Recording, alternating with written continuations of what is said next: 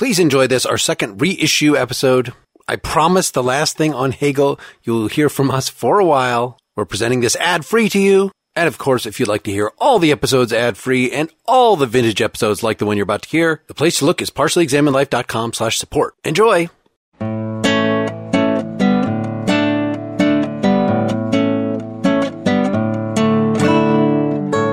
You're listening to the Partially Examined Life, a philosophy podcast by some guys who at one point set on doing philosophy for a living, but then thought better of it. This is episode 36, which is a continuation of episode 35 on Hegel's phenomenology of spirit. So you should listen to that episode first. Really, listen to that episode first. We're not. I'm, we're going to skip the uh, usual introductions and rules and all that kind of stuff because we are zipping right to uh, chapter four or part B, the self consciousness chapter, the lordship and bondage subsection. Although we do have one change from last time, while we do still have our wonderful guest Tom McDonald, we are down a Wes Alwine who is sick at the moment. You already heard enough of him last time. We heard enough about Kant. I'm starting to see Wes's uh, Kantianism. Looking at some of his posts online, I'm starting to get the picture. We've been hearing it for two years. Kant is good groundwork for Hegel. It's very hard to understand Hegel without Kant. So much of it is responding to Kant. Well, since you brought it up, maybe we should start with the skepticism bit, or do you want to talk about the skepticism bit when we actually get to it? Start with lordship and bondage. Yeah. Why don't we talk about what exactly the lordship and bondage passage is supposed to be about? Okay. Since we're in the self consciousness section of the book. Right. It was established gradually last time that we cannot have a sense of self, whatever that means exactly, without the contribution of another person. And there was a lot of uh, disagreement on what the interim steps in the section right before this were in getting to that when we're somehow conscious of life or projecting life onto whatever the object of consciousness is or something like that. You said something about encountering another person or another, and I think that's one of the weird parts about this section is that it's not um, clear that that's that's what's going on, right? that this could be an entirely internal dialogue as well. Yes. But I kind of want to just read from just a, a short section of the text. In section 179, he says, Self consciousness is faced by another self consciousness. It has come out of itself. It says, This has a twofold significance. First, it has lost itself, for it finds itself as an other being. And secondly, in doing so, it has superseded the other. For it does not see the other as an essential being, but in the other sees its own self. It must supersede this otherness of itself. This is at least a good enough place to get started. Yeah. It's an interesting notion that self consciousness sees its identical. Self consciousness comes in contact with itself and says, Oh, wait a second. This is me, but it's not me, Yeah. right? It's me, but it's other. Mm-hmm. And it has to kind of reconcile this fact that this is what he means, I think, when he says it comes out of itself. Like, there's a way in which self consciousness could recognize itself kind of in itself and never recognize an otherness or an other. But as part of this dialectical movement, whether this is logical or historical or developmental or whatever, there's a point at which self consciousness has to acknowledge that it identifies something that's identical to it outside of itself, and it has to figure out what to do about that. Is that a fair way of characterizing the problem? Yeah, I think that's pretty good. there's an ambiguity here to say that you see something that's identical. I mean, is it really identical, token token identical, or is it type identical? Thinking of this phenomenologically, which thinking of the initial development of anything phenomenologically is pretty weird, right? You can't just sit back and do that. You have to, it's very imaginative, but that's, you know, Yeah. that's what he's been doing all along. In the Stanford Encyclopedia of Philosophy, they classify this as generative historical phenomenology. I think that really what's going on that this is kind of like intuition in a Kantian sense, where intuition is supposed to be examining the relationships maybe between concepts, but some of them like spatial concepts. So Kant and Schopenhauer say, and even we said last time, Frege even says that the only way to understand the truth of a geometrical proposition is through some sort of spatial intuition. And that is, there's something phenomenological about that. You're kind of putting yourself in the position where you're considering the concepts or the nonverbal equivalent of concepts, whatever that is. And I think that's what's going on here is that he's claiming a logical conceptual relationship between these different forms as we're going through here. So at the moment between this incomplete self-consciousness and the full-blown self-consciousness that requires an other here. Well, to bring that back to the point, so the question was, Mark, I think you had said when we talk about the self consciousness identifying itself in an other. You were asking if it was type or kind, I think, or. Yes, or individual identity. So when you see yourself in something else, I mean, are you saying, oh, that's something that is like me? Or are you actually saying, that is me? And I think he's purposefully, like, he's saying that this form of consciousness is maybe not sophisticated enough to make that distinction. I'm kind of making that up. I mean, it sounds like token token identity is what he's saying. That actually is me. Consciousness is not just seeing something like it. It has come out of itself and found itself in another being. Well, when you just encounter an object that you eat, it belongs to us and we make it a part of ourselves. And that's what some of the language he uses is the animal assimilates the object to itself. So that kind of consuming desire and consumption of objects, they're other, but then they are made into part of me. You know, Seth, you just talked about how this line where he says the otherness has to be negated. I have to make it part of me.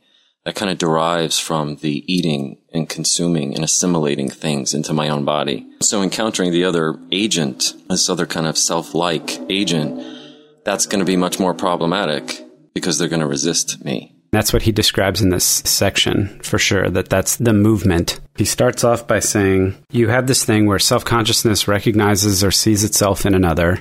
And I think I agree with you, Mark, that at least for our purposes, it's like finding yourself as token, not type.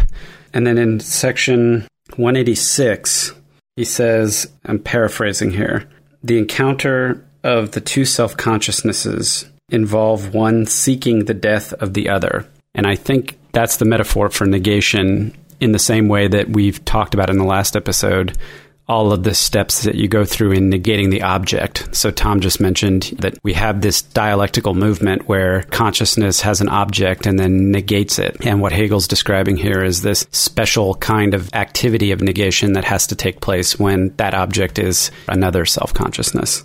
No, I like that connection. I got to admit that I had not considered previously for some reason. When it gets to this life or death struggle part of this, I always took it more or less literally because that makes sense if you're talking about, oh, this is his version of the social contract people in the state of nature coming together.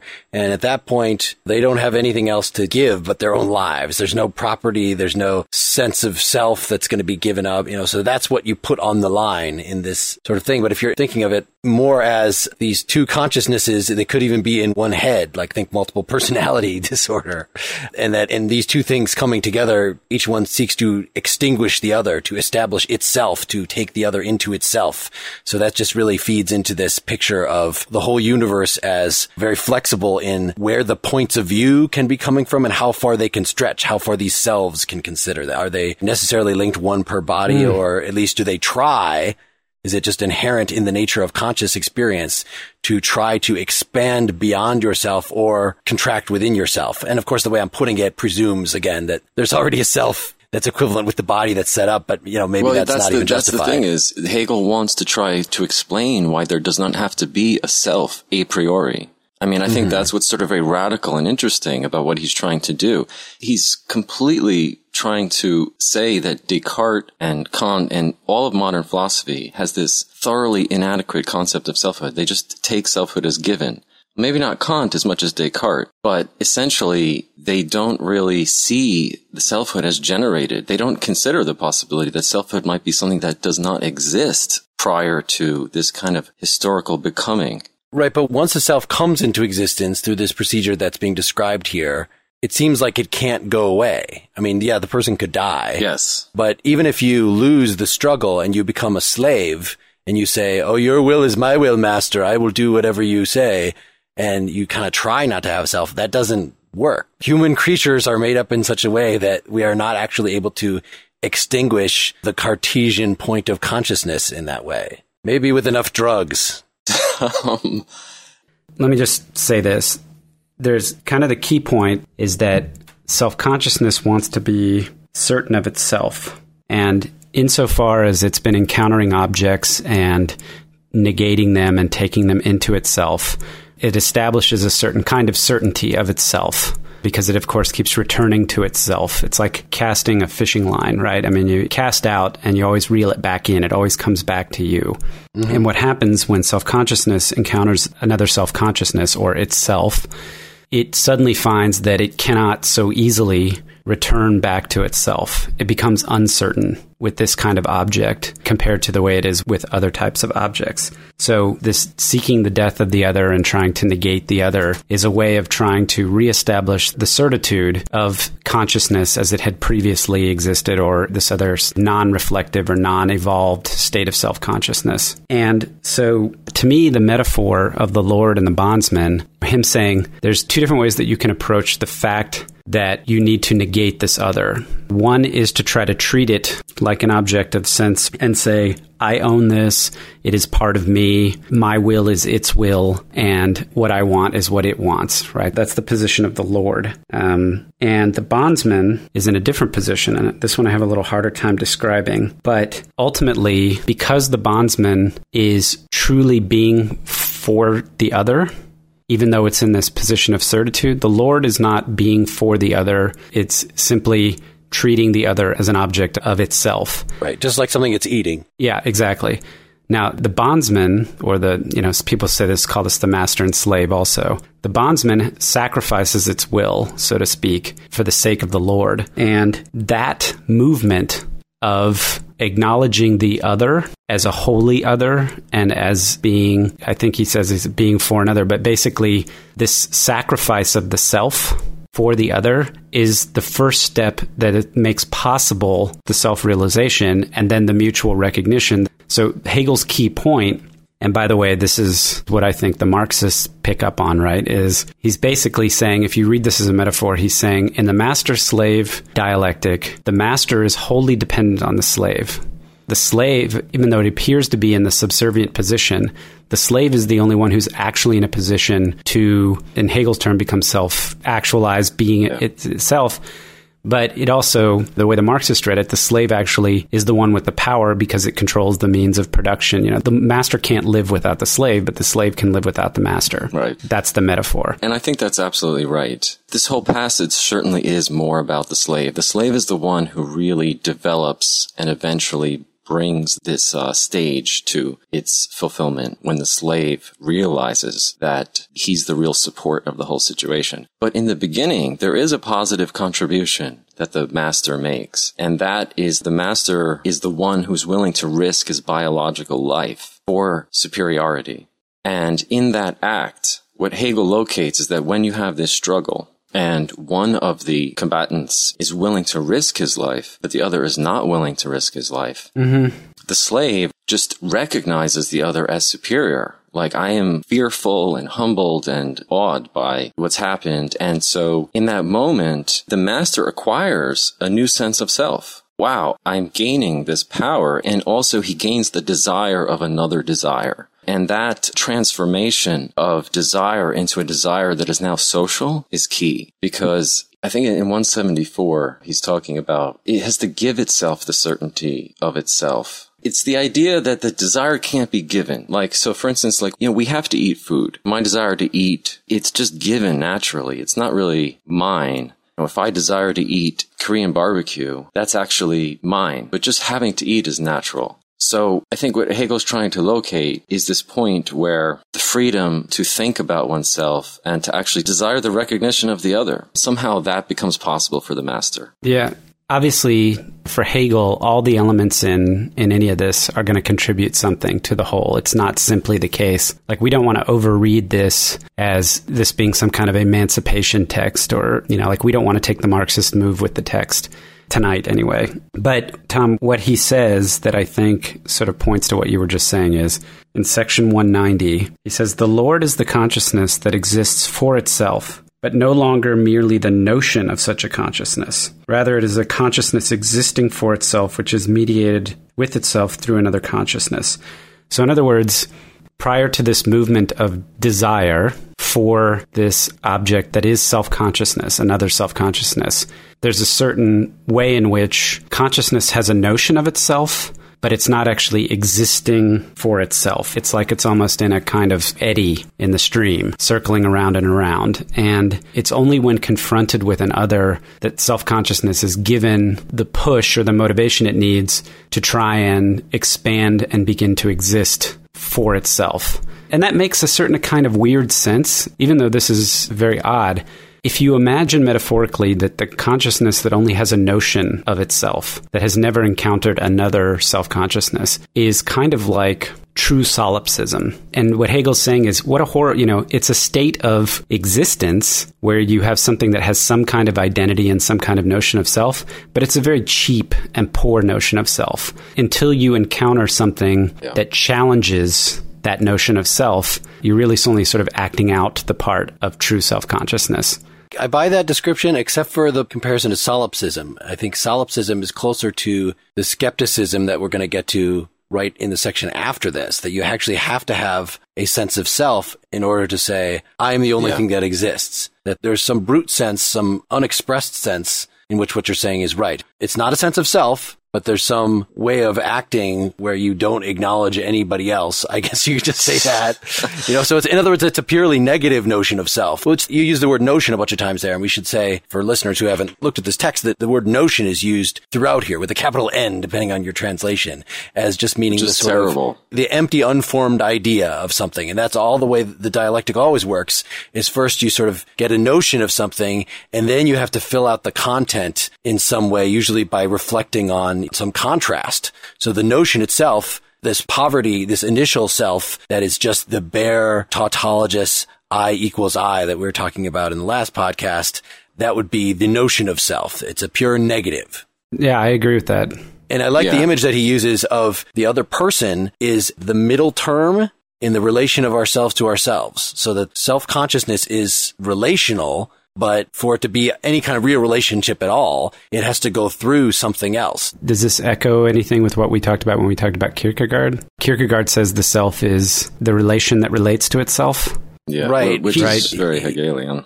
He definitely well, yeah. had read this, but I think he's talking about the developed self already, that there's still going to be a fluidity to it because of just this nature of the way it's put together. I'm wondering yeah. about the middle term if what Kierkegaard did was substitute God for the other Absolutely. as the middle term. Yes. He tried. Well, that's actually in here in the part after this. Again, the Stoicism slash skepticism part. So let's bring that up again when we get there. Okay. Seth, your point about the, how the Marxists pick up on the servant here, where the servant is the real basis of the situation. The point I was making about the master, the contribution that the master makes. What's interesting about this is how dialectically intertwined both of these things are. Mm-hmm. Because even the Marxists will recognize when the master acquires this unnatural desire for the desire to be recognized, that's where you get human desire. And when Marxist economists look at society, they say, look, our desires are human creations, and this is different than natural desires. That's their criticism of liberal economy. That the liberal economy, we just assume that people just have their desires and preferences and whatever they are, that's what they are. So that doesn't matter when we look at the economy. The Marxists, on the other hand, are like, wait a minute, how desires are formed really matters because society makes them. So they would recognize this moment as key. It's not giving the master credit. It's not active. It was almost a passive thing, but it did come about because the master had this strange desire that transcended a merely natural desire. Yeah, that's a great point, Tom. And to follow up on it on the notion of desire. So for the listeners in the text, Hegel, and we talked about this last time, you know, Hegel uses the word desire with a capital, the translator uses a capital D.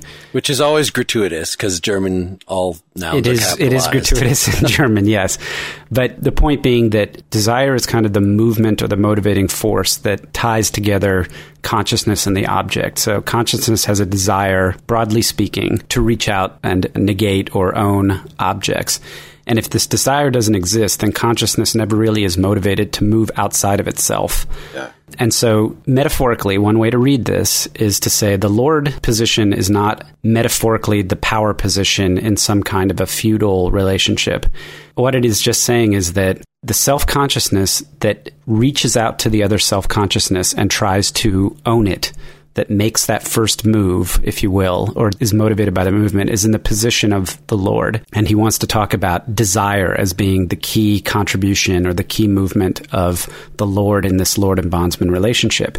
And he contrasts that with what the bondsman contributes, which he says is work, which is again is something that the Marxists I'm sure picked up on. But the reason that's important is that the Lord desires the other and tries to negate it and own it. But that desire is never going to be fulfilled. Unlike with objects of sense perception, unlike with ideas, unlike with all other kinds of objects, the desire for the other, you will never be able to negate the other in the same way, and that desire will never be fulfilled.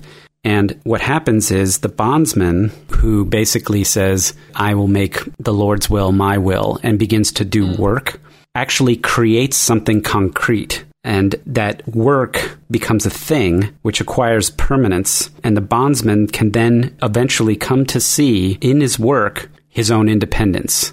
And so what you have here is this dynamic of unfulfilled desire on the one hand, and then the realization of activity or it's the turning from notion to existence on the other hand. And those two things together is what he means when he says they're both part of the dialectic, but it's not until self consciousness has created something, made concrete yeah. something out of this dialectic, that it can acknowledge and sort of respect its own independence, which is the first movement towards that self realization. When you say independence, you know, when you think about the way that Hegel moves from calling, you know, an idea appears and it's merely abstract or it's merely a notion. And then through the mediating movement of the chapter, it becomes actualized. Consciousness has to learn what it really means. What does independence really mean? So the master is like the idea of independence. Yep, the notion, yep. When the master's recognized, it's like, oh, wow, I'm like this independent thing. So the notion appears. But is that actually what independence is? Is independence sitting on your butt while somebody brings you food?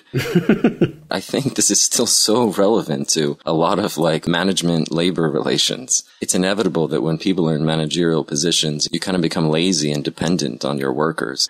I don't, though, buy his point. So he says the act of creation itself that the slave is doing. So the slave is out there making things and just making things, creating things itself builds up your sense of self. You know, it's not just the other person treating you in a certain way. It's also having this objective effect in the world that you can then look at and say, I did that. And he says that the master is alienated from that. The master's not going to feel that. The slave is going to feel that. I can see that in some circumstances, the way you're saying it. Oh, the master is sitting at home all day and the slave goes out and gets the food and the slave has the experience of hunting and all this stuff yeah, okay, that, but that's not how I picture an actual master slave relationship in the caveman days working out. It would be here's no, the tribe leader running around with his minions, and the tribe leader will feel just as much responsible. In fact, will feel like, you know, wow, I'm directing these five other guys who are hunting this woolly mammoth and go there, go there, go there. They take the mammoth down.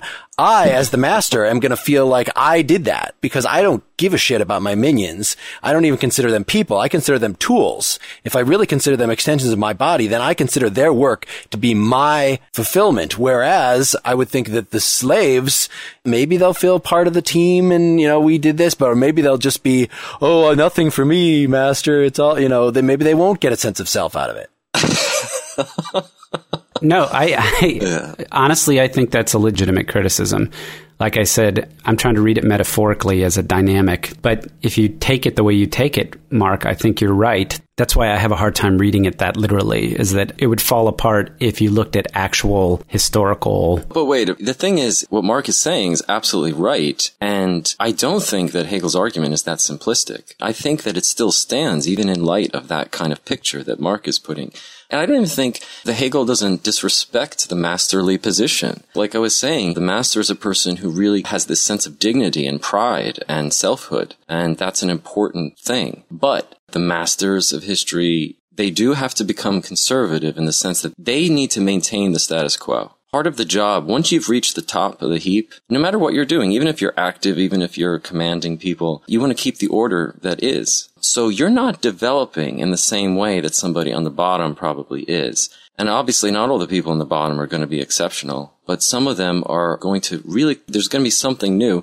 And then you also have to think about the fact that the way that technology has transformed human history, you know, technology really comes out of the labor and craft. It's the thing that really changes the human condition from natural into something that is hard to describe as natural. So the slave in the labor is really the mediator that takes humanity from nature to civilization.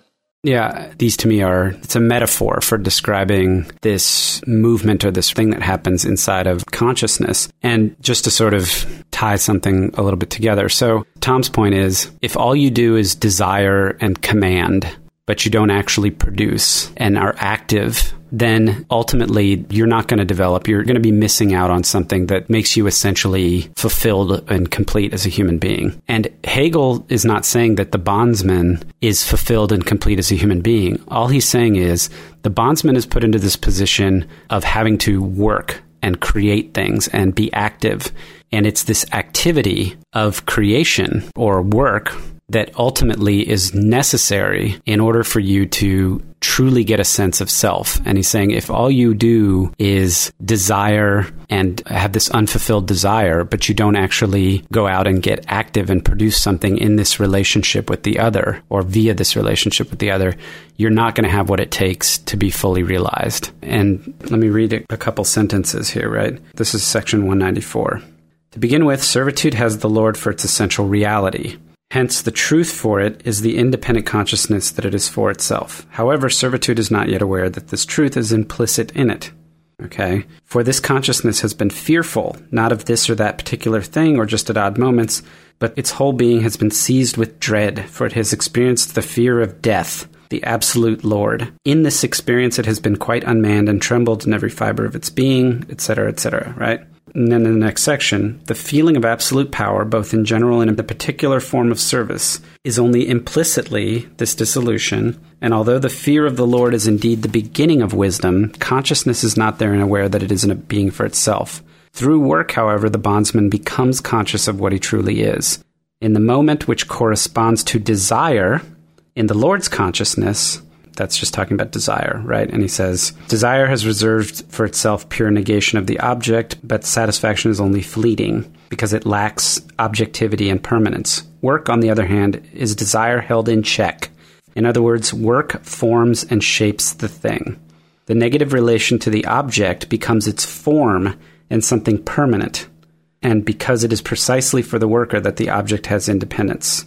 So referring back to the previous conversation about the other forms of dialectic with the objects of consciousness, consciousness is reaching out, it's grasping, it's desiring objects, and then it's negating them by making them part of itself. It's owning them, right? Mm-hmm. And in order to make this jump from whatever this impoverished state of being is to this next state, or at least even have the possibility, you have got to create an object or grasp an object or go after an object which has independence from you. And you have to recognize that it's independent of you. And you have to reckon with that fact. Which just means you can't negate it. It doesn't necessarily have to have independence of its own. Just even go attack a windmill with a lance. It will Yes. resist that. No, you're absolutely right. It just has to resist negation. And what I think he's saying is that the objects from the Lord's perspective don't resist negation, but he never succeeds in making them part of itself. Whereas the bondsman is able to encounter something that is truly independent and resists negation, and then suddenly say to himself or herself, Oh my gosh, what's going on? This is something I cannot take into myself that I cannot own. So the master gains this sense that what's really important is that I'm recognized. But the master can't even really be fulfilled in that. Because, like you said, if the slave completely makes themselves subservient, then the master isn't really being recognized by an autonomous other. By an equal, right. It says it has Yeah. to happen mm-hmm. both ways for it to work. It's a paradox. The master has acquired and desires this recognition of being superior, but to the degree that the slave becomes an instrument of his own will, he can't be recognized by an instrument of his own will.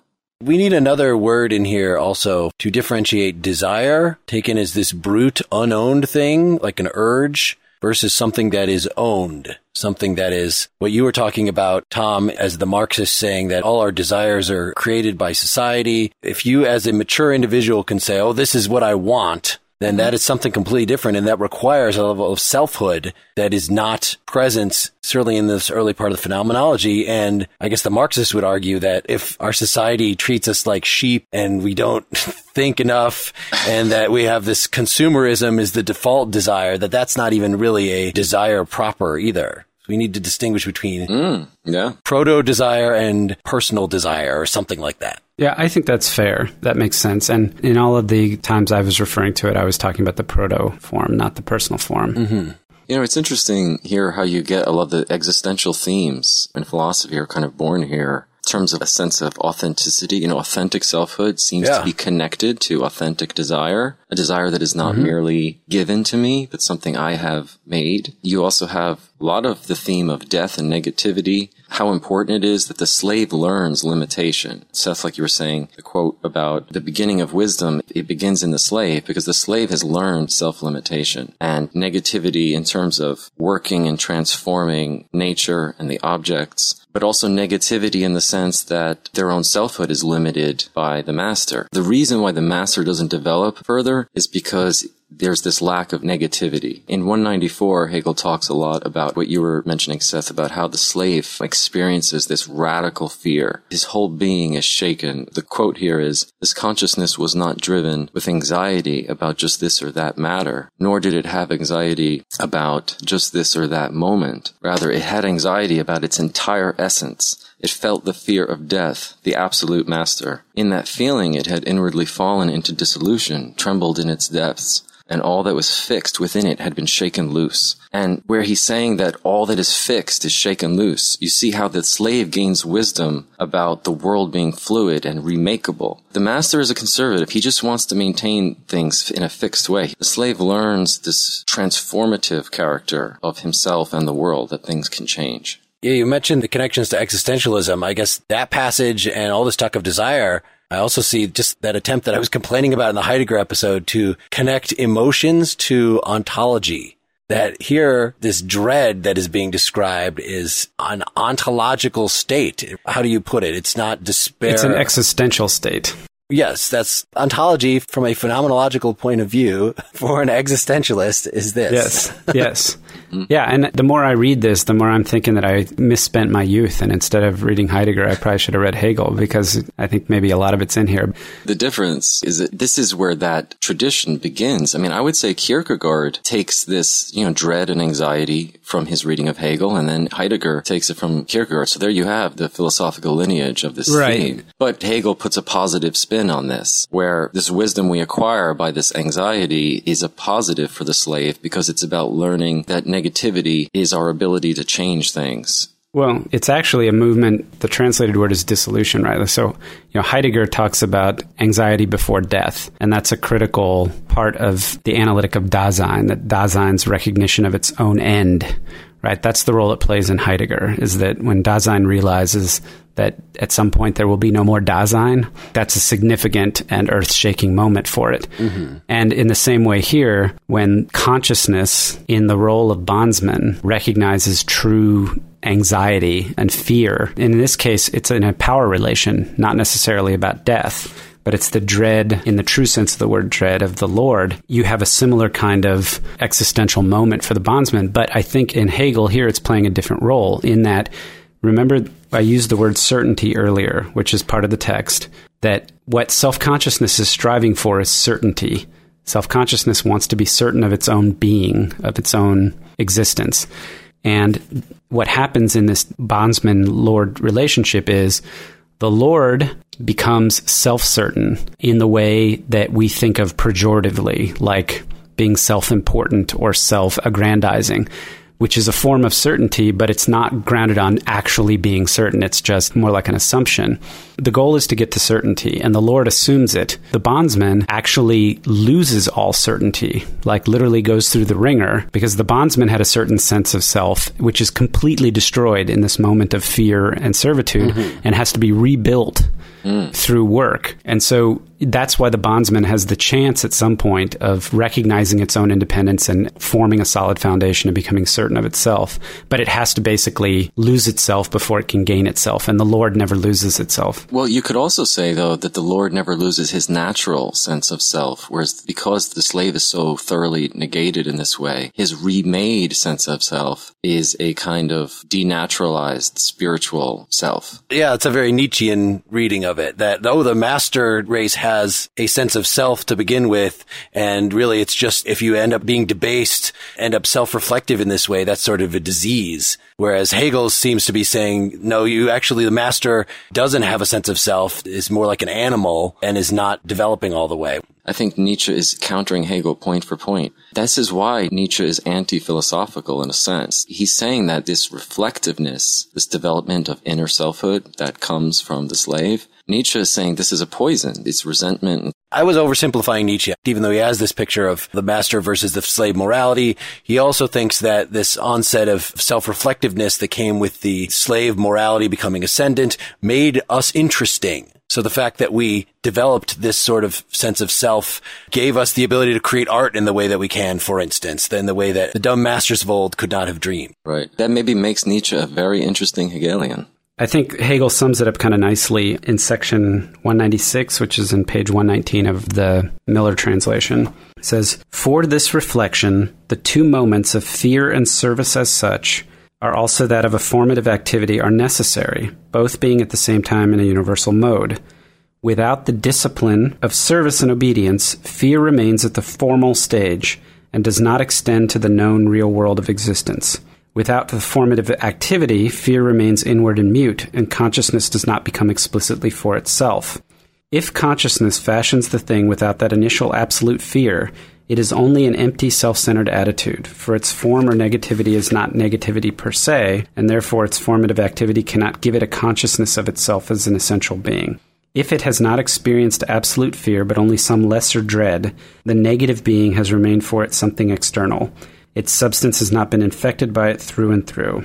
Since the entire contents of its natural consciousness have not been jeopardized, determinate being is still in principle attached to it. Having, quote, a mind of one's own is self will, a freedom which is still enmeshed in servitude. So, what we get here out of this lord and bondsman, master slave dialectic is this need for there to be absolute dread, absolute fear, in order to create the condition of servitude and the loss of self, the complete dissolution of self, so that you can then basically begin the activity that gives some sort of concreteness to your existence. Otherwise, it's almost like you're a formal, abstract being without having gone through this reflection. You're not an individual. Yeah. Yeah. You're a being in general, not being for yourself. Yep. I fear that some listeners might have lost track of the overall sequence in the chapter that we just bumbled from issue to issue through. So I Sure. want to try to give the 30 second version of it. Okay. So whatever this non-self has been doing in the early part of the self-consciousness chapter, feeling some tinge of proto-desire, whatever. At the beginning of this one, it encounters another self-consciousness or another proto-self-consciousness, another unfulfilled abstract self-consciousness, however you want to say it, another person. And, and seeing, oh, there's something that's like me, or there's something that is challenging my dominion as the spectator over my entire world. Each self-consciousness feels that same, it's a threat, it's an antagonism. So they sort of put themselves on the line. They each try to negate each other to say, oh, no, no, that's just another object in my field of view. Inevitably, one of them succeeds. I mean, at least we haven't talked about any situation. You could interpret this whole thing as, uh, I think the Marxists interpret it as something has gone wrong. And so there's a condition of servitude as opposed to equals coming together and recognizing each other, which is how it should work. But in any case, in the state of nature or this initial way, nobody's sophisticated enough to even make that a goal. So somebody comes out on top. That's where you get this master slave relationship where the master still is treating the slave just like all the other objects. Is he gaining some sort of self-consciousness from that? Maybe. But the slave is definitely in having its initial proto sense of self disrupted to this extent, having to rebuild something from scratch, having to do the work for the master, thereby encountering a bunch of resistances, which is how you reflect back upon yourself. The slave is going to be the one that builds up a superior sense of self. And then to the end of that, you just read Seth the last paragraph, but you stopped short of the last sentence. So let me read the tail end of that. This will get us right into the next section, the freedom of self-consciousness section. Just as little as the pure form can become essential being for it, just as little is that form regarded as extended to the particular, a universal formative activity, an absolute notion. Rather, it is a skill which is master over some things, but not over the universal power and the whole of objective being. We were saying the part right before that, having a mind of one's own, in quotes, is self-will, but it's a freedom which is still enmeshed in servitude.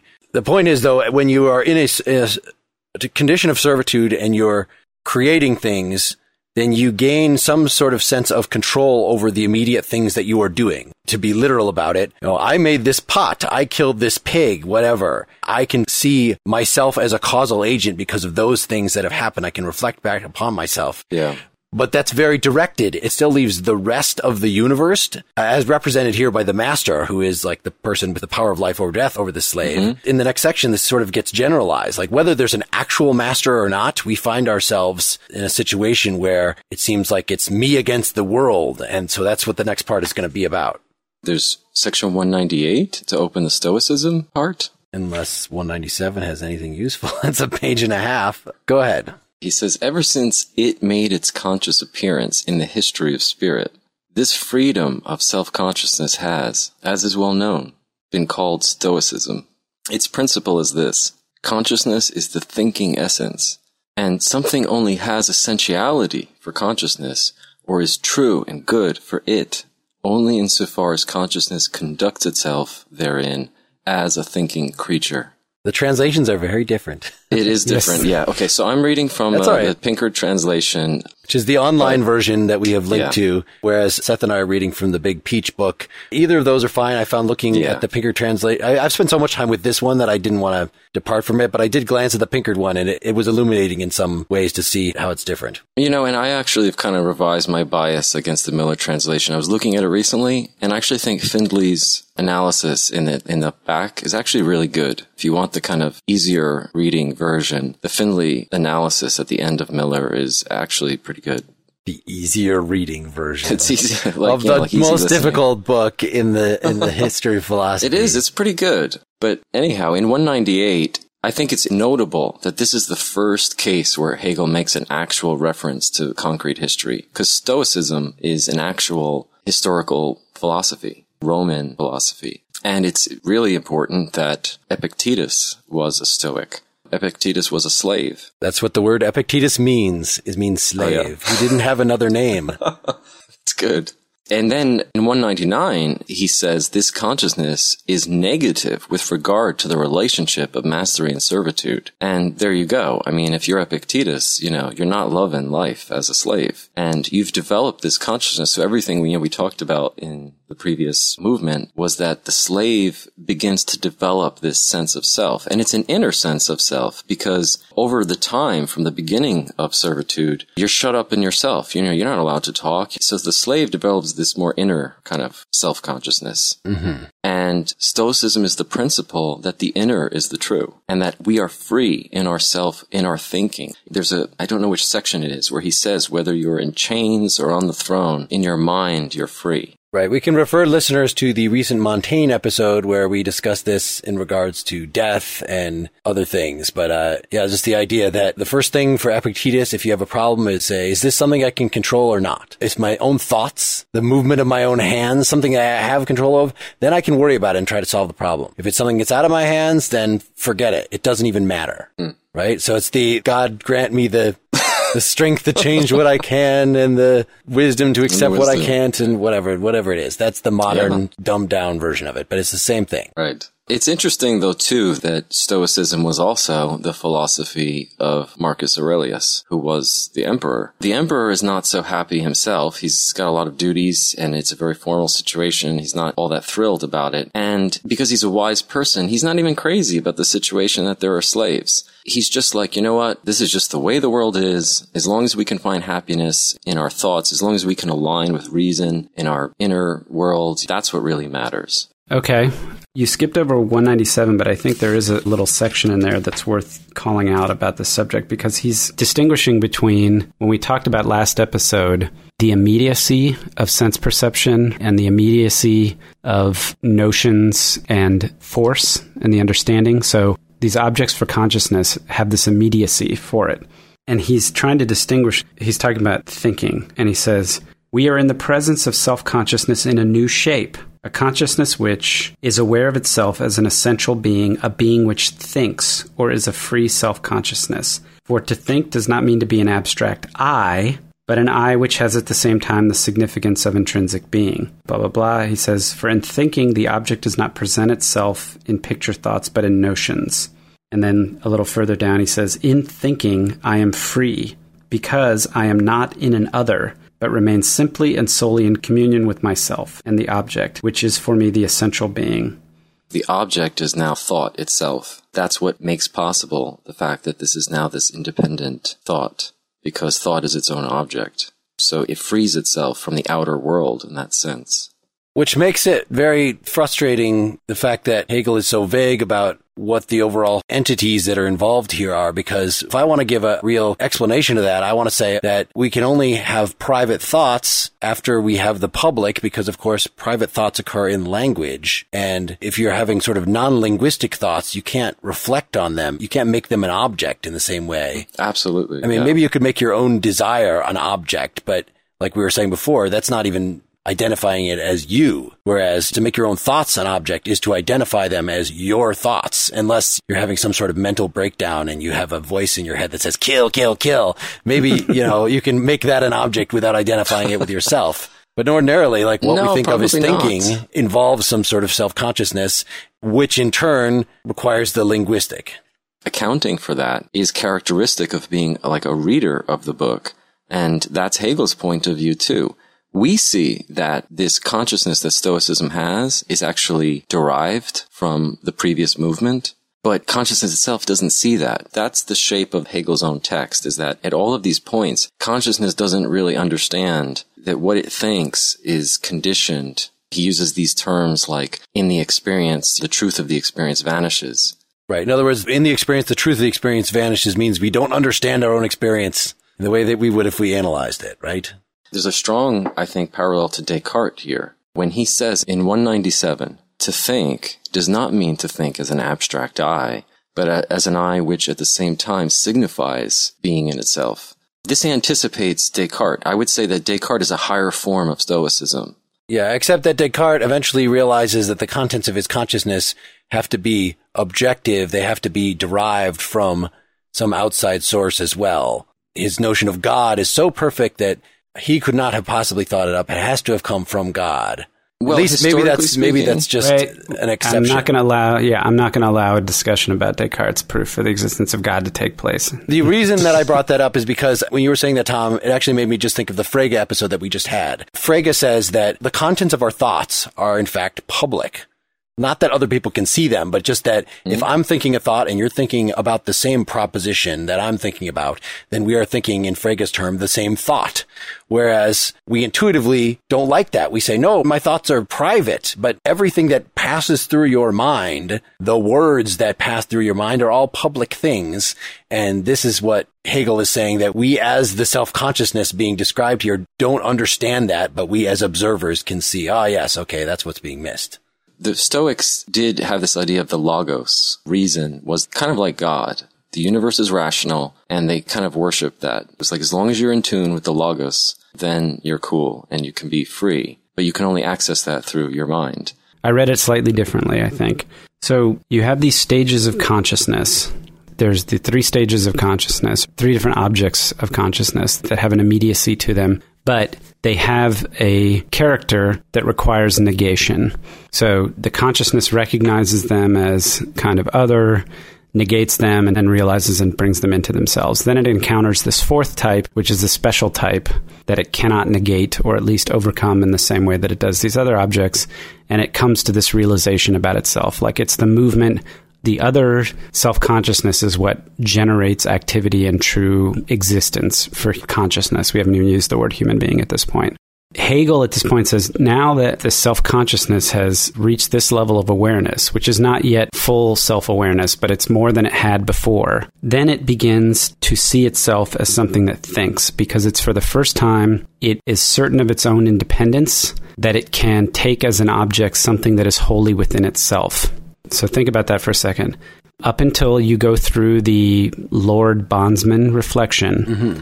all the objects you take are quote unquote outside of yourself, and what you do is internalize them, so to speak. And then you reach this point where you have a certain kind of certainty about your own independence as a being, and then you suddenly are able to acknowledge these things called thoughts. And you say, wow, here's an object that I don't need to negate because it is not outside myself. Hmm. And he says basically that key about Stoicism was it was the first movement, the first philosophical movement, or the first unfolding, you know, of the history of spirit or whatever, that acknowledged consciousness is a being that thinks. It's the historical origin of the substance that thinks, or a thinking substance, as being essentially what consciousness is. That's kind of an interesting move on Hegel's part, but I also think it's an interesting move in identifying it in Stoicism, and it's an interesting move in saying that you have to establish a certain amount of, like you said, Mark, the social or the external in order to come to a recognition of the internal. Mm-hmm. Which is it hits on an interesting ambiguity here that I felt in saying, "Oh, other people are necessary for self-consciousness." I mean, does that mean other people are necessary for me to have a concrete sense of what I am? That's a story that makes a lot of sense to me. How do we know who we are? How do we develop a sense of self? Well, because people treat us in certain ways. Your parents treat you in certain ways. They put you in certain roles. You're now a student and then you're not, and then eventually you're able to turn that around and not just be who other people tell you you are, but be yourself, be an authentic self. So there's a story that makes sense. But Hegel seems to be, even though that certainly comes out of Hegel's account, saying something much more fundamental that we just don't even have self-consciousness at all. Not substantial self-consciousness where I say I'm a father and uh, an American and that kind of role stuff, but self-consciousness at all. You don't have thinking where you identify those thoughts as yours. You don't even have that without somebody else. You know, you said before about how we have this sense of self and it doesn't seem we can lose it. Right. So that's an interesting thing about the text. He's talking here about origins, and there's a lot of debate about whether this movement has to take place for everyone. Do you have to go through these things? Or is it now that we are this more evolved society, we have this solid sense of selfhood and we don't have to experience these things again. And maybe that's why we become less authentic in the modern world because we've forgotten the actual origins, the genesis of how this idea of selfhood came about. You have to put your life on the line and then you get a sense of self. And that's something that was, according to this picture of lordship and bondage, was sort of part of the initial acquisition of self-consciousness, but it's not something we have to go through being raised by our parents unless your parents are abusive assholes. And even then, it's not something comparable because it's not a symmetrical thing coming together. You know, as an infant, you're just defenseless. It's not comparable to what's being described here. But that's also a, another interesting way of talking about this text because you could think of the master slave relationship as the child parent relationship. That is an analogy that people do apply to this text fruitfully. I want to come back to that point because I actually have a side note to I was going to ask if there were other metaphors besides lord and bondsman that would be appropriate and husband wife. There's a tradition of feminist readings that read the master slave passage as the domestication of woman. Okay. That's right. The men r- remain unthinking brutes while the women develop a rich self-consciousness and if only then all the men would die off then the women could Anyway, that's sort of the uh, what happens in this book, Herland, that I read as a perspective uh, thing for our feminism topic that we'll have a couple episodes from now. And you'll be able to tie it back to Hegel, so that's fantastic. Let's at least talk to the Stoicism and skepticism. Yeah, right. I'm going to do a quick summary. I'm just going to kind of call out the two points, and then there's a whole thing about unhappy conscious so bring us up to why, what's wrong with Stoicism? As I mentioned, he says Stoicism is the first place where we identify consciousness as a being that thinks. Stoicism has a sense of freedom about it, that it's freedom of self consciousness. And what he says is, but the truth is, it's only a freedom of thought. It's not true freedom, like freedom in reality. It's the freedom that comes with focusing on things that are completely within your control, like inside yourself or part of yourself. And he says this becomes contentless and tedious. I put that in quotes because I thought that was funny. But that the idea that freedom of thought is ultimately going to be unsatisfying. It's the freedom to have thoughts, and the freedom to think is just simply the freedom to sort of spin on your own axis, if you will. Yeah. I like taking that literally that if you can have thoughts, but as long as you are denying that the outside world sort of matters, which is what the Stoic does. It says, if it's not something I can control, then screw it. I will just float like the leaf on the river or whatever, whatever your favorite metaphor there is. Right. That means your thoughts aren't actually pointed at anything out in the world the way Frege, remember, says, you know, your thoughts actually grab a hold the point of things that are objectively out in the world, whatever objective means here, according to our experience of it. And if you're denying that, then your thoughts are empty. They're not going to be fulfilling. freedom of thought, which is Stoicism, has the same relationship to quote unquote true freedom what he's going to describe in skepticism as the first stage of consciousness has to the self consciousness that realizes itself in another. It's just a notion of independence. Yep. It doesn't have the actuality that you get at a certain later stage. So this is the whiny adolescence in the development of spirit. It says it finally develops a sense of its independence, but now is being everything else sucks anyway, man. It's, it's writing bad poetry about problems it thinks are unique and listening to Morrissey and. Uh, Literally, for this skepticism, it's basically saying that, look, all this freedom that Stoicism is talking about is a bunch of bullshit. And the skeptic has to be a person who starts to say, wait a minute, I'm not buying that. I don't think that's real freedom. And so the skepticism negates these Stoic beliefs. Section 202 Skepticism is the realization of that of which Stoicism was only the notion, and is the actual experience of what the freedom of thought is. So it's not just the notion of freedom of thought, it's actual freedom of thought. But it ends up being worse. yeah, I know. This is in itself the negative and must exhibit itself as such. He goes on in 202 to say that skepticism corresponds to the realization of the concept of self-sufficient consciousness as the negative orientation towards otherness, desire, and labor. You see how you get the pattern. It's the same movement as the slave was in the previous phase. The skeptic realizes that when I doubt this stuff that the Stoics are saying, that's my doubt. It's not just this universal principle of inner freedom. I doubt this stuff and I'm negating those principles like Seth was saying, it's the realization of the principle of Stoicism becoming actualized and becoming authentic. The only difference in my reading here between what you're saying is you're thinking of Stoicism and emphasizing sort of the positive elements of Stoicism where it says it acknowledges reason, like you were saying, and I want to live accordance with reason, and skepticism is questioning that, whereas I feel like the focus in the text here is on the relationship to the outside world. So the Stoic yeah. says, oh, I only have to care about my own thoughts and everything else out there doesn't really matter. And skepticism only goes farther in the same direction, which is not to say the outside doesn't matter, but the outside, I can't even know that it's there anyway. It's a complete rejection of the outside. Both of these are despisers of life in Nietzsche's way. Uh, yes. And the yeah, skeptic gets more, true. more yeah. profound about it. The skeptic gets active about it. If we go back to that whole idea of desire and work, and the sense of activity making something permanent. Stoicism is kind of like skepticism in theory, whereas skepticism is the actual practice, right? I mean, Stoicism says, eh, shrugs its shoulders and turns on itself, whereas skepticism is like actively applying the principle of the outside world doesn't matter. Hegel's, he says in a number of places, he thinks that the ancient skeptics are more important and interesting than the modern skeptics because you know, modern skeptics like Hume, they still have this sense of selfhood that they hold to, like a modern sense of selfhood. They just doubt the external world. Whereas the ancient skeptics, like Pyrrhonian skeptics, were much more radical. And I'm not really familiar with Pyrrhonian skepticism. So I don't know if either of you guys are to no. speak. Well, I can say a little bit about, in fact, this points at the difference. So we just had the Montaigne episode where we talked about this quite a bit. But the difference between Montaigne and the ancient skeptics that he was writing about is that Montaigne believed in the Christian God. Whereas the Pyrrhonian skeptics would say, you know, we have no idea about any of that kind of stuff. Whereas Montaigne says, oh, lucky we have revelation, which tells us there is an absolute out there. But mm. our faculties are so pathetic that we really can't ever get at that absolute. And so we just shouldn't even really try.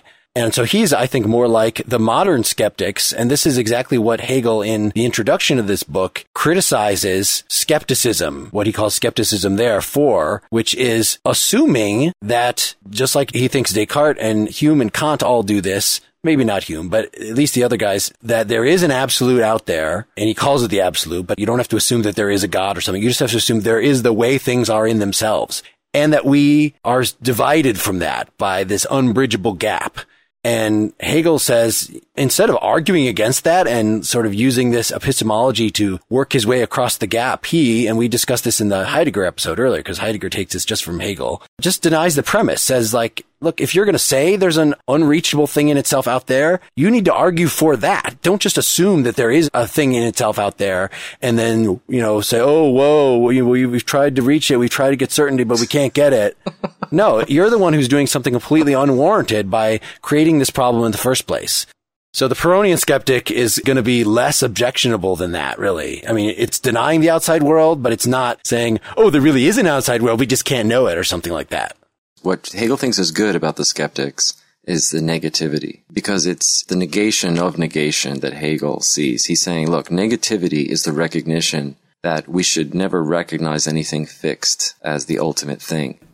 I had a really hard time understanding. Like, I think I got what he was saying about why Stoicism is flawed and how skepticism is kind of. But I had a hard time with understanding the criticism of skepticism. So, can I try to talk through it real quick? And yeah, this is like uh, 206. Is that where uh, you are? Exactly, 206. So, if Stoicism is this false freedom of thought or this the notion of freedom of thought, skepticism, which makes this freedom of thought a reality by actually doing the negating of the external world or doing the negating of otherness in general. Skepticism negates otherness, but to account for the fact that it had to do the negation of this otherness to begin with, it sort of has to fill the void with itself. It sort of says, oh, there's this world of objects that I think of as independent, but then I negate that and say, actually, they're not independent. I'm going to deny that they have any even sort of existence. But to account for the fact that I thought there was this world to begin with, I have to fill them with my own existence. The whole external world is me. The world of appearances. The world of appearances, sure, whatever you. Which is all there is, right. Right. He says what happens is this is 206. Skepticism consciousness truly experiences itself as internally contradictory. From this experience emerges as a new form of consciousness which brings together the two thoughts which skepticism holds apart. So you're moving into the unhappy consciousness. Well, I'm just trying to understand what's wrong with skepticism right. from Hegel's point of view. What would make you jump to the next one? Yeah. Mm. He likes it because it does a negation, right? That's a good thing that it's an active negation of something. But the problem is, is that it ends up in some kind of a state that's not cool. The state it ends up in is what he describes as unhappy consciousness. But basically, my reading of that is that unhappy consciousness is just simply that skepticism essentially forces consciousness to split itself. It creates a duality that it has to reconcile. Let me read the second paragraph of 206, which might be as coherent as this translation gets at any point. In Stoicism, self consciousness is the simple freedom of itself. In skepticism, this freedom becomes reality, negates the other side of determinate existence, but really duplicates itself, and now knows itself to be a duality. Consequently, the duplication, which formerly was divided between two individuals, the Lord and bondsman, is now lodged in one.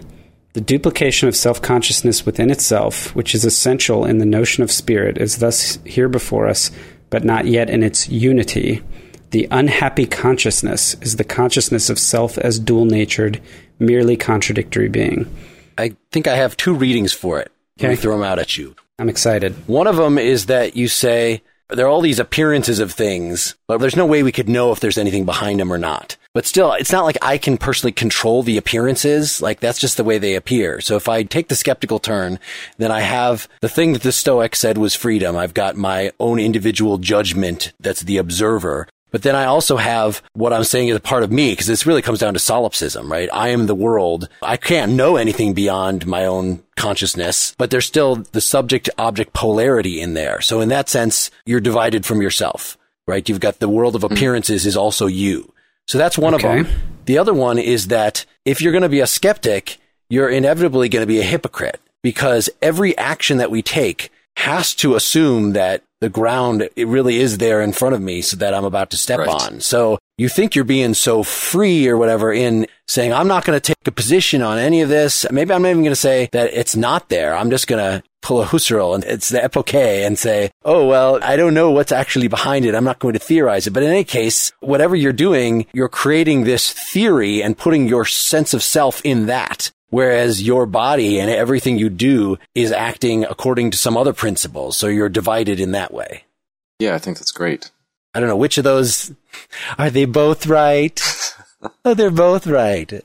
I don't know. Neither of them really fits exactly. Neither of them makes the two self-consciousnesses that have been created here mirrors of each other in a way that is uh, comparable to the beginning of this chapter where two self-consciousnesses came together because it seems like structurally that's what Hegel's trying to do is reverse that step in a certain way. Now I've gotten a sense of self, but now I reflect it outward in the same way that I got my sense of self from this outward reflection of another person. The transition to unhappy consciousness, I think, has to be noted that there's sort of a model of Christianity. He clearly is alluding to medieval Christianity and the unhappy consciousness. It's this idea that God comes in as this mediator between this kind of contradicted sense of selfhood. You know, the skepticism about the world becomes this idea that the world is evil and the only thing that's real is God. And that, that's sort of the thing that he's getting at in unhappy consciousness. So I don't know if one of you guys can help bring us up to that. Can we just read 207 just right after Seth had stopped? Uh, number 207. This unhappy, inwardly disrupted consciousness,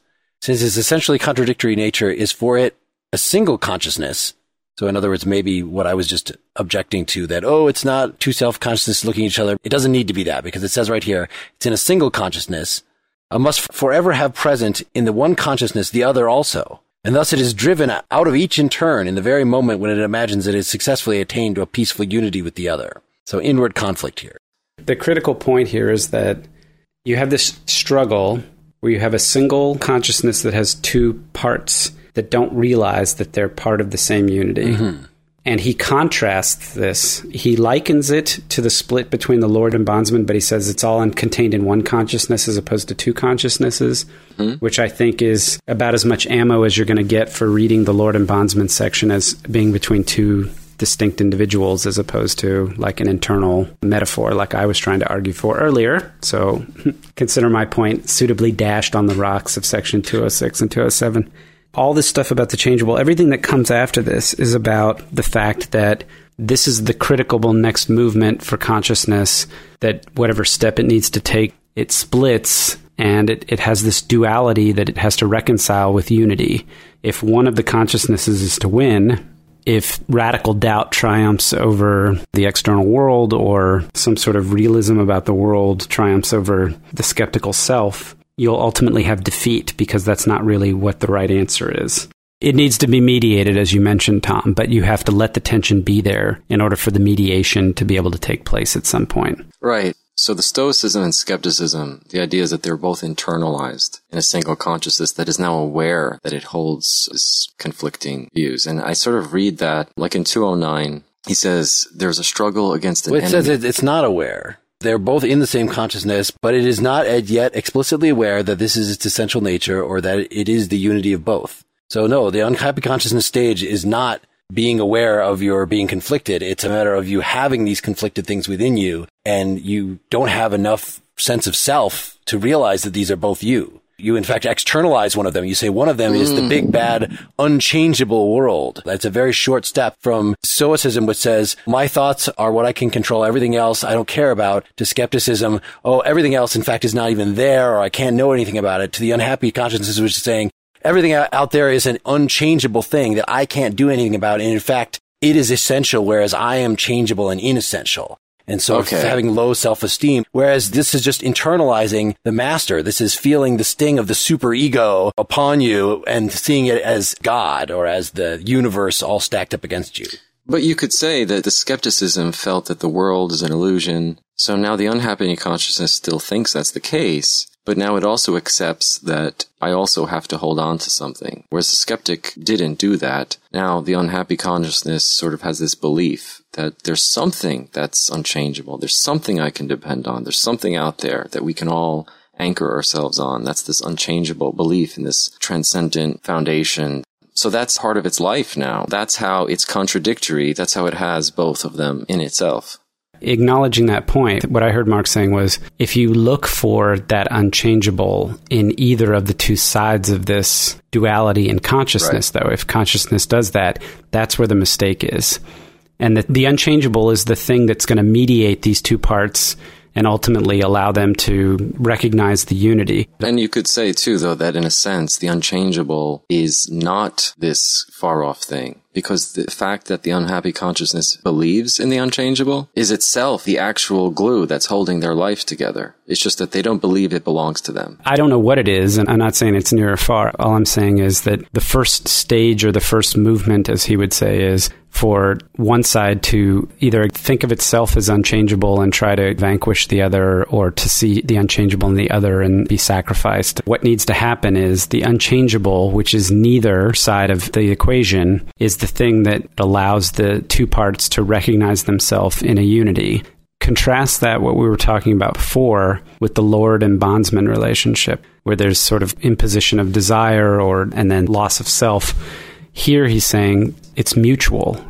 I think we have to have an image here of Christianity. Imagine that you have a couple believers and they feel that their bodies are sinful. They don't care for their own individuality. They believe they are nothing next to God. But there they are, the two of them. They recognize each other as equals, as equally nothing compared to God. Yeah, equal before God, yep. Right. And that idea of God has a function there. It mediates their recognition of each other but they don't see it as their own idea. They don't see it as part of themselves. So, are you saying that Hegel's just using other words to cloak Christianity? Findlay, in the back of the Miller book, says this outright that there's a lot to suggest that Hegel is modeling this passage on medieval Christianity. Solomon says that too. The problem here is that they don't acknowledge individuality. They think that individuality is nothing, whereas this universal thing is what's the real substance. So in 210, Hegel says, in this movement, consciousness experiences emergence of individuality in the unchangeable and the emergence of the unchangeable in individuality. So we have here the individual is nothing, the universal is everything. How do we get past this kind of belief? If you go down this Christian reading, Jesus Christ is the flesh and blood concrete individual, where the universal becomes an individual just like us, who is negated and dies, and his individuality is like a natural individuality that is like nothing because it bleeds and dies. When the unchangeable becomes an individual, when it moves from universal to individual, it gives the unhappy consciousness something that helps it to move towards reconciling this conflict between the universal and the individual. That certainly gives us a lot of food for thought about thinking about what Nietzsche thought of Hegel for sure. I feel like we skipped a step, and I just want to go back here. So, the stage of consciousness where you have this conflict unhappy consciousness. You have the two sides sort of struggling between I'm the changeable, I'm the unchangeable, what have you. And then they come to acknowledge the unchangeable as something outside of themselves. And this has two effects. One is that it brings the two sides into a unity. The other is that it creates acknowledgement that this consciousness is an individual or particular, unessential, whatever you want to call it. And then the essential, unchangeable, non particular being, which is not a consciousness, but as a being, is spirit. The relationship between this individual consciousness and spirit, there has to be something that mediates the relationship this is kind of like launching into the next section of the book that we didn't read, but it's basically reason Reason is the mediator that bridges the gap between individual consciousness and spirit. Right. Reason is the way that, unlike understanding, which is what science uses, the faculty of understanding that tracks appearances and regularities in appearances and hence scientific laws. Reason is what enables us to do this thing that Hegel's been doing throughout the book, which is sort of putting ourselves in someone else's shoes, doing this imaginative phenomenology of uh, different forms and things. And so that's how we in fact, the correct way of doing science, which in other words, the biology of his day, which was taken as the prototype science. And this is all from Schelling's philosophy of science here is to see everything as a living system that part of the way you know about it. And in fact, the faculty of reason is all about being able to imaginatively identify with these various systems. Just like when you're asking about apparent teleology when talking about evolutionary theory. Even if you have some sort of, oh, it's ultimately that breaks down to chemical connections and ordinary causality. The way you do the science is to think teleologically Right. And just to make the connection more clear of how you get from the unhappy consciousness to reason, the world of Enlightenment humanism or Renaissance humanism is in part mediated by the idea that the Christians come to recognize, or at least the enlightened ones come to recognize that this was our idea all along. The idea of God becomes reason. Reason is what mediates our community. We were reasoning all along, and it's really us. So that's how unhappy consciousness is able to shift from negating its own individuality to affirming the individuality of real flesh and blood human beings as long as we are rational. So you get this logic that the world of reason is the world that is going to say, hey, you know, even though we're all contingent, inessential individuals, that's okay as long as we have this uh, rational community. Yeah, that's really well put. And I'm going to read section 228. He says, in the mediator, then, this consciousness frees itself from action and enjoyment so far as they are regarded as its own. As a separate, independent extreme, it rejects the essence of its will and casts upon the mediator or minister, in parentheses, priest, its own freedom of decision, and herewith the responsibility for its own action. This mediator, having a direct relationship with the unchangeable being, ministers by giving advice on what is right the action, since it follows upon the decision of someone else, ceases as regards the doing or the willing of it to be its own. So that is the funkiest, weirdest thing to say that reason basically allows consciousness in this to divorce itself from thoughtless willing or doing and then reason acts almost in opposition to what consciousness wants or what the body wants or what have you, and can say, no, don't just do, do the right thing. But it takes reason to tell you what's right, and then to obey the dictates of reason is to somehow attain the state that you want to. I don't even know the right words for it, but I made these notes and I was like, okay, so we have desire, work, enjoyment, thankfulness, all of these parts of the individual unessential consciousness. Reason then mediates a relationship with spirit, and reason, and then all of this is accomplished through mutual reciprocal self sacrifice or self surrender.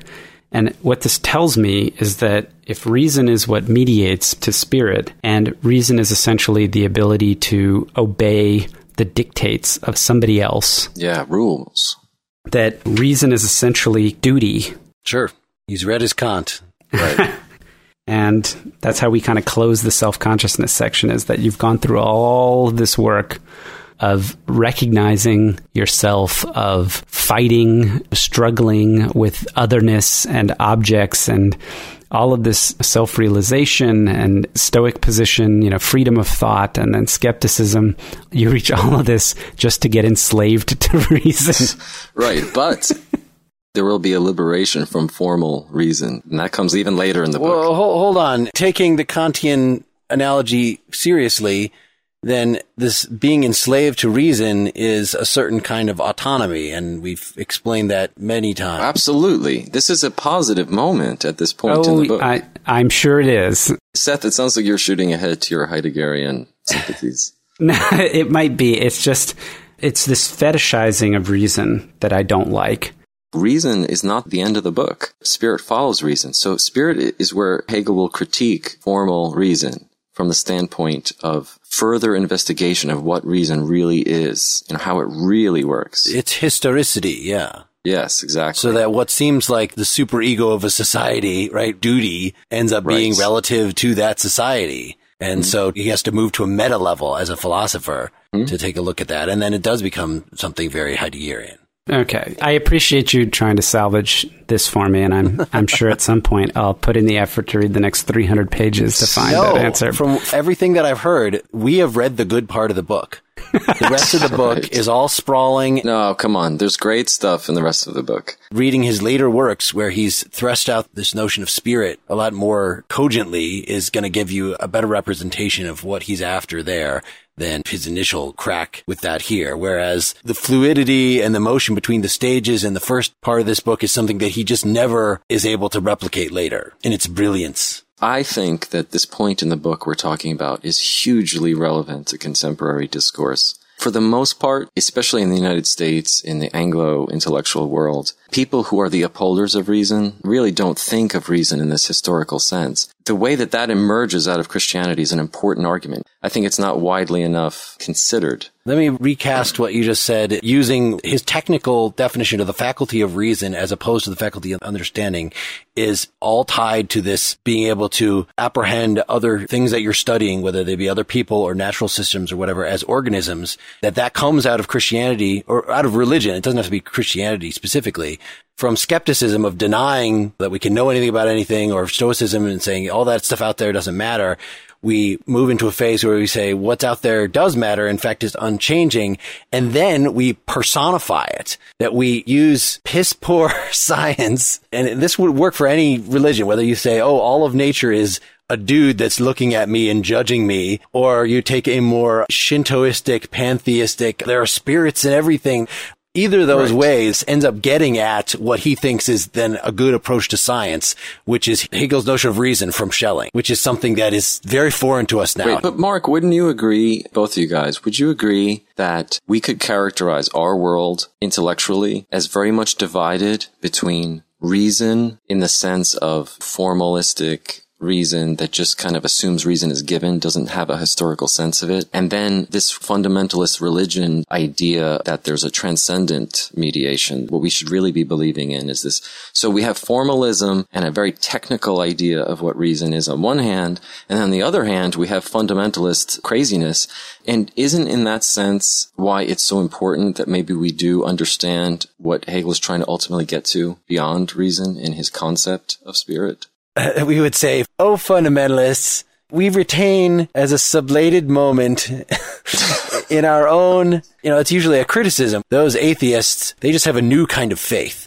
Whereas Hegel might see this as a positive thing that yes, we have this new kind of faith in this man-made creation that we can stand behind as opposed to faith in this unknowable thing that was thought up by savages way back in history. We shouldn't say anything else about reason because we didn't read that section and I'm just going to be bullshitting. Even what I do know about Schelling and stuff, that's all from the Solomon. I don't have much memory of reading the actual text here. When I got to that point myself, I was just like, this book took it out of me, man. And I mean that in, a, in both a good and a negative way, right? It's negative in the sense that it's sad that I've reached this stage of my life and that I'm so distracted and I don't have the stamina to read philosophical texts anymore. This is brutal, though. But this is one of those extremely difficult but extremely rewarding texts yeah. as well. There, like Mark had a different feeling about Husserl than I did. You know, I was like, Husserl just the Cartesian Meditations is just hard to read and it's hard to read unnecessarily and it sounded like all you guys disliked reading it it's not fun to read, but Mark got a lot more out of it than I did. The Hegel, this is the first time I've actually spent this much time trying to really plow through this. And I've said this before how I feel like I'm a better reader of philosophy now than I was even when I was in grad school. But it's really tough going. And it'd be interesting because of the way he's using the language and because he's obviously, like you said, Mark and Solomon points out that every section of the book is basically like an implicit criticism of some other writer mm-hmm. or some historical movement or whatever. You could spend a good good couple of years probably just wading through this. Absolutely. Um, yeah. And Tom has. And Tom has. That's right. I've wasted half my life. Actually, Derrida says this thing that life negates itself in literature so that it may survive better. It's a little ambiguous there about surviving better, but I think the idea that we negate ourselves just in studying these texts is that life negates itself in studying text is uh, kind of an interesting poetic point that he makes. Mm. But if if you just listen to a podcast about the text, you don't negate yourself at all. You can still be, you could be jogging. You could be. all you have is the notion of negation. If you listen to us talking about this, all you have is the notion. You need to. And I'll end on that point and say this one's worth the effort. This one is worth, I think, spending a little time on for people who are looking for a challenge. And I would have to say also have some background in philosophy because this is not one I would start off with. Well, and you can also read Findlay, his analysis in the back. It's Hegel Light. That is the forward of the actual Peach edition of Phenomenology of Spirit. It's not buying a secondary source. It's right there in the same volume. Yes. The guy who wrote the forward to that edition does a very nice job of kind of bringing it all together. I'm just saying that I'm kind of proud of us. I thought we did a pretty good job. Obviously, thanks to Tom for his vast expertise and insight into the book. And for endlessly taking us off track so we couldn't get through more than one paragraph in an hour. no, I think that it was really good. I really appreciate, I think, you know, you guys have excellent. Although you tried to make for the listeners that you don't need a lot of background, but the fact that you guys are reading tons of this stuff is what makes these conversations good. So I appreciate it as a listener. And I actually do jog while I'm listening to your podcast. Well, that's very healthy and nice of you. Thanks for saying that. Yes. Hey, sort of as my closing, I want to share comparable to Seth, my experience reading this. So when I got serious about this, I, like I said last time, this was one of the first philosophy texts I was exposed to in undergrad. And it ended up being a major influence, like the major influence on my, what became my undergrad honors thesis which then was later adapted and became in a much modified way my prospectus for my PhD that I was going to write that on. I mean, it was just all this analysis of consciousness stuff. But specifically in the undergrad thesis had to do with this shifting of identities and how that related to ethics. So when I hit graduate school and I had just uh, finished a seminar where we just went through Kant's critique of pure reason and I got like, wow, I could actually read whole big books like this and they didn't have a Hegel's phenomenology class. So I did it as an independent study under Robert Solomon, which just meant I turned occasional things into him. Not that he would talk to me about it more than a couple times. As he said, he's like, the guy. I just noticed that he's the guy who has the blurb on the back of the Peach book. Yes, yes, yeah. He's a, he's a major dude in this, but he'd already done yeah. this Hegel book, you know, in the '80s, and really did not want to relive it with me and in, in fact said like, oh, it's very easy for these graduate independent studies to take as much time for as an instructor as an undergraduate course, like, which is just wrong. So he told me in advance, like, look, I'm not going to give you a lot of my time, but you're welcome to go through it and read my book and consult with me when you have questions and stuff like that. Mostly I just, I wrote a lot. So I would read a paragraph of this and then I would write like a half a page on what I thought it meant and sort of do what we're doing here a little bit, but even in more detail, having these dialogues with myself, trying to figure out alternate interpretations of this. And I think this is the text that requires active reading in this way. I mean, I think a good philosophy student does that with everything they read, but I have been very lazy in most of the way we've been reading things for all these podcast episodes. You know, when I read Heidegger, I took a few notes, but mostly I just read it while I was traveling and I didn't write, I don't want to read sitting at a computer typing shit now. Like that's irritating to me. So I didn't even do that with the Hegel this time. I did that for about the first two or three sections of the self-consciousness. So like a total of a couple pages. And that was it. And I know like to really even get the mastery that I had of this material before, I would have to do that with this entire thing because there's so many nuances yeah. of what's going on here. I feel like we've gotten a good understanding of overall what happens in these sections, but that doesn't mean that I will understand what is being said in any particular sentence. I think that, I don't know if both to you guys and to the audience, let me say that I honestly would have to recommend by far more than any other secondary text, Alexander Kojève's Introduction to the Reading of Hegel, Lectures on the Phenomenology of Spirit. It is a absolute classic. It's very clear to read. It's really enjoyable to read. I would say most of my understanding of the book comes from that book. All right. And Tom will do a nice blog post on that. Then I'll try to do that with uh, Solomon as well. Cool. But yeah, I did get to the point this time in reading this where I got comfortable enough with the style again that I could get through it with some speed so that this whole unhappy consciousness part, I was able to read through without dying, without, you know, I could get early on. I was like, ah, I really, there's two more pages left. Oh my God.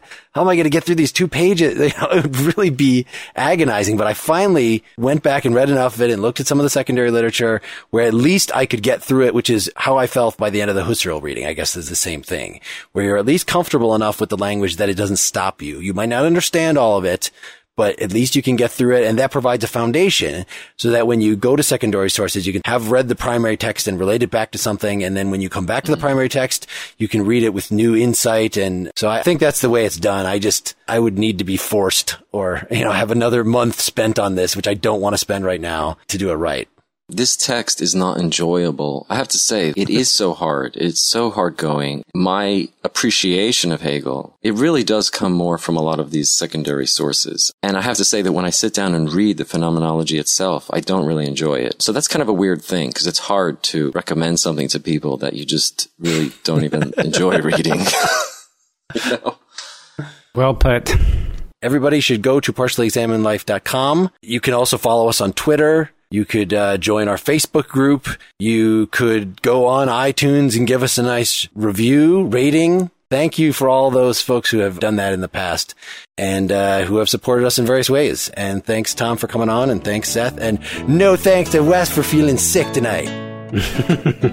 yes, thanks, Tom. And everybody, feel free to go and visit suehendon.com also to see what Tom's got going on over there. But uh, as far as I'm concerned, good night. Good night. night.